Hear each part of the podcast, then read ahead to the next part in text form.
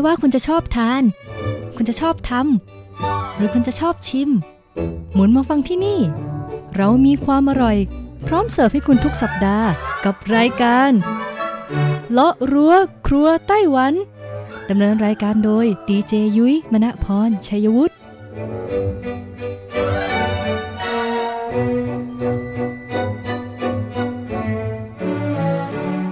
วัสดีค่ะ คุณผู้ฟัง RTI ที่เคารพทุกท่านขอต้อนรับเข้าสู่รายการเลาะรั้วครัวไต้หวันค่ะ รายการที่จะนำเสนอเรื่องราวของความอร่อยที่เกิดขึ้นในไต้หวันนะคะดำเนินรายการโดยดิฉันดีเจยุ้ยมณพรชัยวุฒิค่ะสำหรับความอร่อยของเราในสัปดาห์นี้ค่ะ บอกเลยว่ามีความเกี่ยวข้องกับชานมไข่มุก แต่ว่าไม่ใช่ชานมไข่มุกที่โด่งดังเฉพาะในไต้หวันนะคะ แต่เป็นชานมไข่มุกที่ไปโด่งดังถึงประเทศญี่ปุ่นเลยทีเดียวละค่ะ ต้องบอกเลยนะคะว่าในญี่ปุ่นเองก็ได้รับกระแสความนิยมชมชอบในการดื่มชานมไข่มุก จากไต้หวันไปอยู่หลายครั้งเลยทีเดียวนะคุณผู้ฟัง แล้วก็ระลอกล่าสุดค่ะ ก็คือช่วงก่อนโควิด -19 จะแพร่ระบาดนั่นเอง ต้องบอกเลยว่ากระแสนิยมในช่วงนั้นนะคะ ตั้งแต่กรุงโตเกียวค่ะ ไปจนถึงโอซาก้าโอ้โห เรียกได้ว่าทุกตรอกซอกซอยของถนนเนี่ยก็จะมีร้านจำหน่ายชานมไข่มุกนะคะ อยู่มากมายเลย ยิ่งไปกว่านั้นค่ะ คนญี่ปุ่นยังนำเอาเจ้าไข่มุกเนี่ยแหละค่ะ ไปผสมกับของหวาน และเครื่องดื่มอื่น ๆ ที่คนญี่ปุ่นเองเขามีความคุ้นเคยเคยชินอยู่แล้วจนเป็นผลิตภัณฑ์ใหม่ๆ ออกมาที่มีไข่มุกเป็นส่วนประกอบ และก็ได้รับความนิยมอย่างมากมาจนถึงปัจจุบันนี้ด้วยนะคะ แต่ต้องบอกเลยล่ะค่ะว่าก็มีกลุ่มคนหนุ่มสาวไต้หวันจำนวนไม่น้อยนะคะ ที่เดินทางไปยังญี่ปุ่น แล้วก็มองเห็นโอกาสทางธุรกิจที่เกี่ยวข้องกับอาหาร รวมไปจนถึงเจ้าเมนูชานมไข่มุก ก็เลยตัดสินใจค่ะ ไปเปิดธุรกิจเกี่ยวกับชานมไข่มุกที่ญี่ปุ่นนะคุณผู้ฟัง แล้วก็มีการขยายสาขาไปหลายเมืองเลยทีเดียว แต่พอถึงช่วงโควิด -19 ระบาดค่ะ ก็ต้องยอมรับเลยนะคะว่ากระทบกับเศรษฐกิจทั่วโลกรวมถึงญี่ปุ่นด้วย กลุ่มคนหนุ่มสาวเหล่านี้ค่ะเขามีวิธีการอย่างไร ที่ยังสามารถประคับประคองธุรกิจของเขานะคะ ให้สามารถดำเนินต่อไปได้ และพอหลังจากผ่านพ้นโควิด -19 ไปแล้วนะคะ กลุ่มคนรุ่นใหม่ในไต้หวันที่ดำเนินธุรกิจเกี่ยวกับอาหารเครื่องดื่มในญี่ปุ่นเนี่ยนะเขามีการวางแนวทาง หรือว่ามีการปรับแผนการการดำเนินธุรกิจอย่างไร วันนี้เรามีเรื่องราวเหล่านี้จาก The Reporter มาบอกเล่าคุณผู้ฟังได้รับทราบกันเลยค่ะ ช่วง เปิดตำรา ความอร่อย คุณหวังลี่ชิ่งวัย 33 ปีที่เกิดและเติบโตในไต้หวัน ได้เริ่มต้นการทำธุรกิจที่โอซาก้าประเทศญี่ปุ่น เมื่อปีคศ2015 และประสบความสำเร็จจากการสร้างแบรนด์ร้านจำหน่ายชานมไข่มุกของตนเอง ในปีคศ2017จากนั้นในปีถัดมาก็ได้เปิดสาขาที่ 2 ของร้าน บริเวณย่านการค้ายอดนิยมอย่างชินไซบาชิ เมื่อเวลาผ่านไป ญี่ปุ่นก็เกิดกระแสความนิยมชานมไข่มุกปะทุขึ้นมาอีกเป็นรอกที่ 3 ธุรกิจชานมไข่มุก สร้างรายรับรวมต่อปีกว่า 200 ล้านเยน และทำให้มีการตั้งสาขาที่ 3 บริเวณย่านการค้าอุเมดะตามมาเราเดินทางไปเที่ยวญี่ปุ่นครั้งแรกเมื่อปีคศ2014 ตอนนั้นเราไปเยือนย่านชินไซบาชิและนัมบะ ซึ่งคึกคักที่สุดในโอซาก้า ร้านค้าในย่านนั้นล้วนจำหน่ายอาหารรสรสที่เป็นเอกลักษณ์ของญี่ปุ่น อาทิ ราเมง ยากิโทริ และยังมีเมนูขึ้นชื่อของโอซาก้าอย่างคุชิคัสึและทาโกยากิด้วย แต่เมื่อเรารับประทานเมนูเหล่านี้ก็ยิ่งทำให้อยากซื้อเครื่องดื่มมาดื่ม แต่ก็หาร้านขายเฉพาะเครื่องดื่มไม่เจอ ตัวเลือกที่มีในตอนนั้น คือร้านสะดวกซื้อกับตู้กดเครื่องดื่มอัตโนมัติ ซึ่งมีการกำหนดผลิตภัณฑ์ที่วางจำหน่ายไว้ตายตัวแล้ว เราจึงคิดไปว่าหากในย่านการค้าที่คึกคักเช่นนี้ เรามาเปิดร้านที่ไม่เคยมีใครเปิดมาก่อน และคำนวณว่าแม้จะมีคนมาซื้อเพียงแค่ 3-5%ก็ถือเป็นโอกาสทางธุรกิจที่มั่นคงได้ ดังนั้นในปีคศ2017 เราจึงตัดสินใจมาเปิดร้านจำหน่ายชานมไข่มุกที่โอซาก้า และทำให้มีร้านขายชานมไข่มุกเจ้าอื่นๆ ทยอยมาเปิดอีกเรื่อยๆ จนกระทั่งในปีคศ2019 ทั่วญี่ปุ่นก็ถึงจุดสูงสุด ของกระแสความนิยมชานมไข่มุกระลอกที่ 3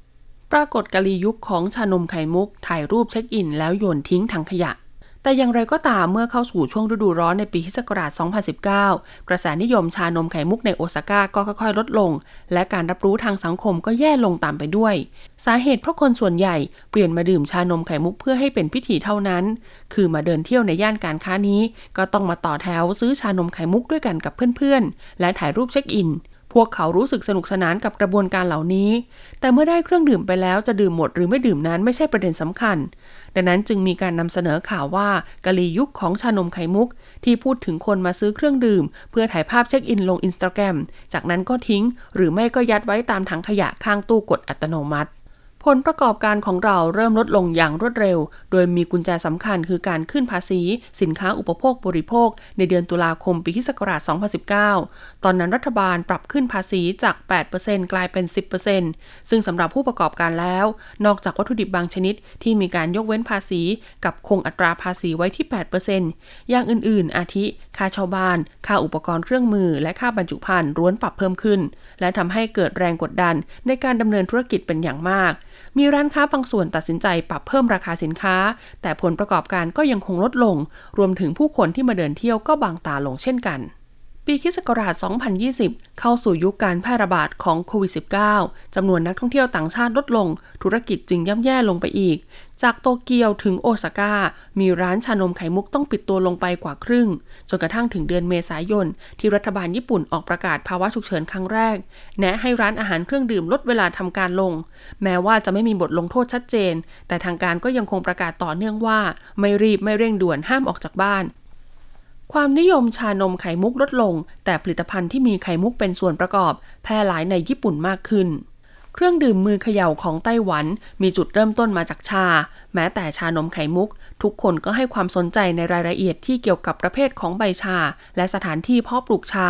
แต่คนญี่ปุ่นกลับตัดเอามาเฉพาะไข่มุก และจัดชานมไข่มุกไว้ในประเภทของหวาน ดังนั้นพวกเขาจึงนำไข่มุก เติมลงไปในเมนูเครื่องดื่มต่างๆ ที่มีความคุ้นเคยอยู่แล้ว กลายเป็นมัทฉะลาเต้ไข่มุกโฮจิชะลาเต้ไข่มุก นมสตรอเบอรี่ไข่มุก และกาแฟลาเต้ไข่มุกเป็นต้น อีกทั้งการที่คนญี่ปุ่นรู้สึกว่าเครื่องดื่มก็คือของหวานประเภทหนึ่งทำให้ตอนที่เราเพิ่งเปิดร้าน มักมีลูกค้ารู้สึกว่าระดับความหวานที่กำหนดไว้ ยังหวานไม่พอ และขอให้เพิ่มปริมาณน้ำตาลอีก 2-3 เท่าเลยทีเดียวทั้งนี้แม้ว่าตั้งแต่ฤดูร้อนปีคิศกราช 2019 กระแสนิยมชานมไข่มุกระลอก 3 จะค่อยๆ ลดลง และเมื่อเข้าสู่ยุคการแพร่ระบาดของโควิด -19 ในปีคิศกราช 2020 ก็ยิ่งทำให้ร้านชานมไข่มุก จากโตเกียวถึงโอซาก้าทยอยปิดตัวลง หรือไม่ก็เปลี่ยนรูปแบบมาจำหน่ายซุปโจ๊ก และอาหารไต้หวันอื่นๆมากขึ้น แต่ไข่มุกในญี่ปุ่นกลับไม่จางหายตามไปด้วย ในทางตรงกันข้าม ร้านเครื่องดื่มที่มีไข่มุกเป็นส่วนประกอบกับได้รับความนิยมมากขึ้น จนถึงตอนนี้ก็มีร้านคาเฟ่จำนวนมาก ที่มีบริการเครื่องดื่ม รับประทานกับไข่มุกออกวางจำหน่าย ไข่มุกได้เข้าไปเป็นส่วนหนึ่งของปรากฏการณ์ทางสังคมในญี่ปุ่น ซึ่งนี่เป็นผลจากกระแสนิยมชานมไข่มุกระลอก 3 ที่ไม่เคยเกิดขึ้นมาก่อน บริการ food delivery ภายใต้สถานการณ์โควิด -19 ต้นทุนสูงขึ้น แต่ถ้าปรับราคาเพิ่มก็จะยิ่งไม่มีลูกค้า ในช่วงสถานการณ์โควิด -19 ระบาด แม้ว่ารัฐบาลจะไม่มีการบังคับให้ปิดร้าน แต่กระแสวิพากษ์วิจารณ์จากประชาชนกลับกลายเป็นการสร้างแรงกดดันอย่างมาก ซึ่งภายใต้บรรยากาศเช่นนี้ การที่ธุรกิจไม่สามารถส่งเสริมการขาย และก็ไม่สามารถสนับสนุนให้ลูกค้ามาที่ร้านได้ การปิดร้านจึงน่าจะเป็นทางออกที่ดีกว่า เดือนมกราคมปีคศ2021 ได้มีการออกประกาศฉุกเฉินแบบเดียวกันเป็นครั้งที่ 2 โดยรัฐบาลขอให้ร้านค้าปิดทำการก่อนเวลา 2 ทุ่ม แม้ว่าร้านที่ให้ความร่วมมือจะได้รับเงินอุดหนุนช่วยเหลือ แต่ในความเป็นจริงแล้ว ขั้นตอนตั้งแต่การยื่นเรื่อง ไปจนถึงการได้รับเงินนั้น ต้องใช้เวลานานถึงครึ่งปี จึงทำให้ร้านค้าจำนวนมาก ต้องปิดกิจการไปก่อนที่จะได้รับเงินช่วยเหลือ และได้รับเงินแล้วก็ไม่เพียงพอกับภาระค่าใช้จ่ายที่ต้องเผชิญ แต่ละร้านมีสภาพการที่แตกต่างกัน ซึ่งก็อาจจะไม่เหมาะสมกับเวลาเปิดปิดที่รัฐบาลกำหนดไว้ในมาตรการป้องกันโควิด -19 ดังนั้นแม้ภาพรวมจะอนุญาตให้เปิดร้านได้ แต่ความจริงก็คือไม่สามารถดำเนินธุรกิจได้ เพื่อรักษาธุรกิจให้คงอยู่ พวกเราจึงทดลองให้บริการ food delivery แต่ก็ไม่มีออเดอร์เข้ามาสำหรับร้านค้าแล้วการใช้บริการแพลตฟอร์ม food delivery จำเป็นต้องมีค่าคอมมิชชั่น การกำหนดราคาจึงต้องปรับเพิ่มขึ้น เพื่อรักษาผลกำไร แต่สำหรับลูกค้านั้นจากชานมไข่มุก 1 แก้ว 500 เยนกลายเป็น 750 เยนเมื่อบวกกับค่าธรรมเนียมจัดส่งแล้วก็ประมาณ 1,000 เยนซึ่งเดิมทีราคานี้สามารถซื้อได้ถึง 2 แก้ว และแบบนี้ใครจะกดสั่งซื้อ ยิ่งไปกว่านั้น การซื้อผ่านฟู้ดเดลิเวอรี่ก็ไม่ได้ให้อัตรสพิธีการดื่มที่พวกเขาชื่นชอบด้วยการทำธุรกิจจะมีแรงกดดันสูง แต่หากเปิดร้านก็จะไม่มีเงินชำระหนี้ที่กู้ยืมมา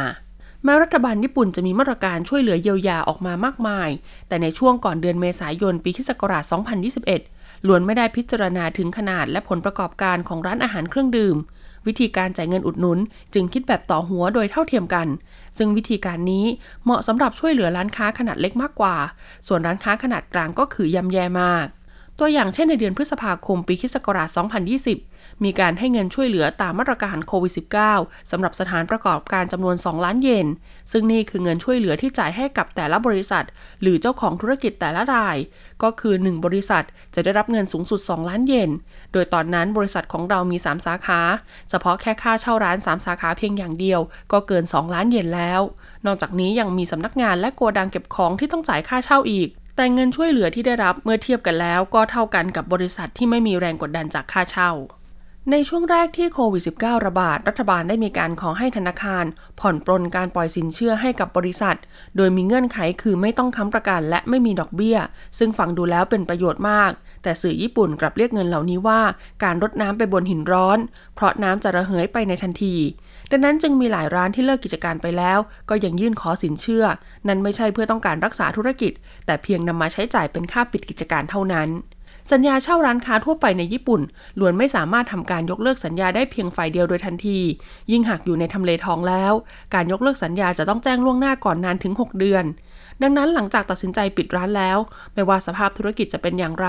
อย่างน้อยก็ยังต้องจ่ายค่าเช่าอีก 6 เดือนให้กับเจ้าของ ในตอนนั้นเองเราได้เห็นผู้ประกอบการจำนวนมากทำการยื่นขอสินเชื่อดังกล่าว เพื่อนำเงินก้อนโตนี้มาชำระค่าใช้จ่ายทั้งหมด แต่การปิดกิจการก็เท่ากับการสูญเสียเครื่องมือทำมาหากิน แล้วในอนาคตจะหาเงินมาชำระหนี้คืนได้อย่างไร กฎหมายญี่ปุ่นมีกำหนดไว้ว่าหากลูกจ้างต้องหยุดงานโดยมีสาเหตุมาจากนายจ้าง ช่วงเวลาที่หยุดพักงานนั้นนายจ้างต้องจ่ายเงินช่วยเหลือการว่างงานให้กับลูกจ้าง 60% แม้ว่าการหยุดดำเนินกิจการในช่วงโควิด -19 ระบาด จะไม่ใช่ความรับผิดชอบของนายจ้าง แต่รัฐบาลก็ยืนยันว่าต้องจ่ายเงินส่วนนี้ ดังนั้นในเดือนมิถุนายนปีที่ศักราช 2020 จึงได้มีการประกาศให้เงินอุดหนุนช่วยเหลือการจ้างงาน โดยมีรัฐบาลเป็นผู้จ่ายเงินให้กับลูกจ้าง ที่ต้องหยุดงานเพราะสถานการณ์โควิด -19 อย่างไรก็ตามแม้ว่ารัฐบาลจะให้เงินอุดหนุนช่วยเหลือ ทางบริษัทก็ยังคงต้องรับผิดชอบเงินประจำปีสำหรับลูกจ้างที่ถูกพักงาน และค่าประกันสังคมอีกครึ่งหนึ่ง แต่เมื่อบริษัทไม่มีรายรับเข้ามา แล้วจะรับผิดชอบค่าใช้จ่ายส่วนนี้ได้อย่างไร นี่จึงเป็นเหตุผลว่าทำไมตอนนั้น ถึงมีบางบริษัท ตัดสินใจยอมบอกเลิกจ้างพนักงาน แต่ไม่ยินยอมที่จะยื่นขอเงินอุดหนุนช่วยเหลือก้อนนี้คนญี่ปุ่นปรับตัวเพื่ออยู่ร่วมกับโควิด -19 ซึ่งตอนนี้ความสุขที่ไม่ต้องจ่ายเงินซื้อเป็นสิ่งที่พบเห็นได้ทั่วไป สถานการณ์โควิด -19 ที่แพร่ระบาดกว่า 2 ปีทำให้ภาวะเงินเฟ้อและการอ่อนตัวลงของค่าเงินเยนในญี่ปุ่น ยิ่งเลวร้ายลงไปอีก แต่นอกจากการปรับเพิ่มขึ้นของค่าครองชีพ และราคาสินค้าอุปโภคบริโภค ในเดือนเมษายนปีคศ2022 แล้ว เราก็ไม่ได้รู้สึกว่ามีอย่างอื่นได้รับผลกระทบ แต่บางทีอาจจะเป็นฝั่งของผู้ประกอบการค้าขายส่งออกที่ได้รับผลกระทบมากกว่า ซึ่งหากจะให้พูดจริง ๆ แล้ว บรรยากาศของวงจรเศรษฐกิจได้เข้าสู่ภาวะซบเซามาแล้วก่อนหน้านี้ ร้านค้าหลายแห่งต้องปิดตัวลง เพราะไม่มีคนรับช่วงต่อ แม้ว่าตามสถานีหรือห้างสรรพสินค้าจะยังคงมีผู้คนคับข้าง แต่หากเทียบกับก่อนโควิด -19 คนส่วนใหญ่เลือกที่จะเสพความสุขโดยไม่ต้องจ่ายเงินซื้อ นั่นก็คือเพียงแค่ไปเดินเที่ยวชมตามที่ต่างๆ เท่านั้นช่วง 2 ปีกว่าที่ผ่านมาญี่ปุ่นต้องจ่ายเงินอุดหนุนช่วยเหลือจำนวนมาก ทำให้หนี้ของประเทศพุ่งสูงสุดจนทำลายสถิติ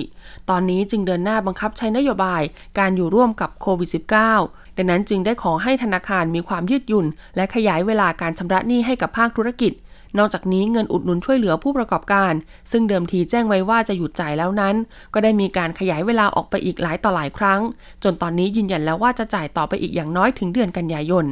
อย่างไรก็ตามเรามองว่าผลกระทบจากโควิด -19 ทำให้วัฒนธรรมการจับจ่ายใช้สอย และการบริโภคอาหารเครื่องดื่ม ล้วนแตกต่างไปจากในอดีตที่ผ่านมา ร้านอาหารเครื่องดื่มที่มีธุรกิจลักษณะเดียวกันหลายแห่ง ยื่นของเงินอุดหนุนช่วยเหลือ ในการปรับปรุงกิจการ หากผ่านการพิจารณาเห็นชอบ ก็จะได้รับเงินอุดหนุนดังกล่าว มาใช้ในการจัดซื้ออุปกรณ์เครื่องมือ พัฒนาผลิตภัณฑ์และปรับเปลี่ยนรูปแบบธุรกิจเราเองก็กำลังวางแผนโครงการอยู่ โดยคาดว่าจะเร่งให้ทันการยื่นขอในวาระถัดไป ทั้งนี้เรามองว่าภาคอุตสาหกรรมการผลิต มีแนวโน้มที่จะอยู่รอดในยุคหลังการปรับตัวเพื่ออยู่ร่วมกับโควิด -19 ดังนั้นจึงวางแผนเปลี่ยนไปดำเนินธุรกิจในภาคการผลิต โดยจะนำผลิตภัณฑ์อาหารที่เป็นเอกลักษณ์ของไต้หวันเข้ามาในญี่ปุ่น แม้ว่าสังคมญี่ปุ่นในตอนนี้จะเต็มไปด้วยบรรยากาศของการหลงทางแต่เราก็หวังว่าความพยายามในการนำเอาข้อได้เปรียบของญี่ปุ่นกับไต้หวันที่ไม่เหมือนใครมาประยุกต์ใช้ จะทำให้เราได้พบเจอกับโอกาสทางธุรกิจใหม่ๆ สำหรับวันนี้หมดเวลาของรายการเลาะรั้วครัวไต้หวันแล้วละค่ะ สัปดาห์หน้าเรื่องราวความอร่อยจากไต้หวันจะเกี่ยวกับอะไรนะคะ ติดตามรับฟังได้เลยผ่านทาง RTI ภาคภาษาไทย ไม่ว่าจะเป็นทางคลื่นสั้น หรือทางเว็บไซต์นะคะ ts.rti.org.tw หรือจะเป็นทาง RTI Fanpage ก็ได้ค่ะ ลาไปก่อน สวัสดีค่ะ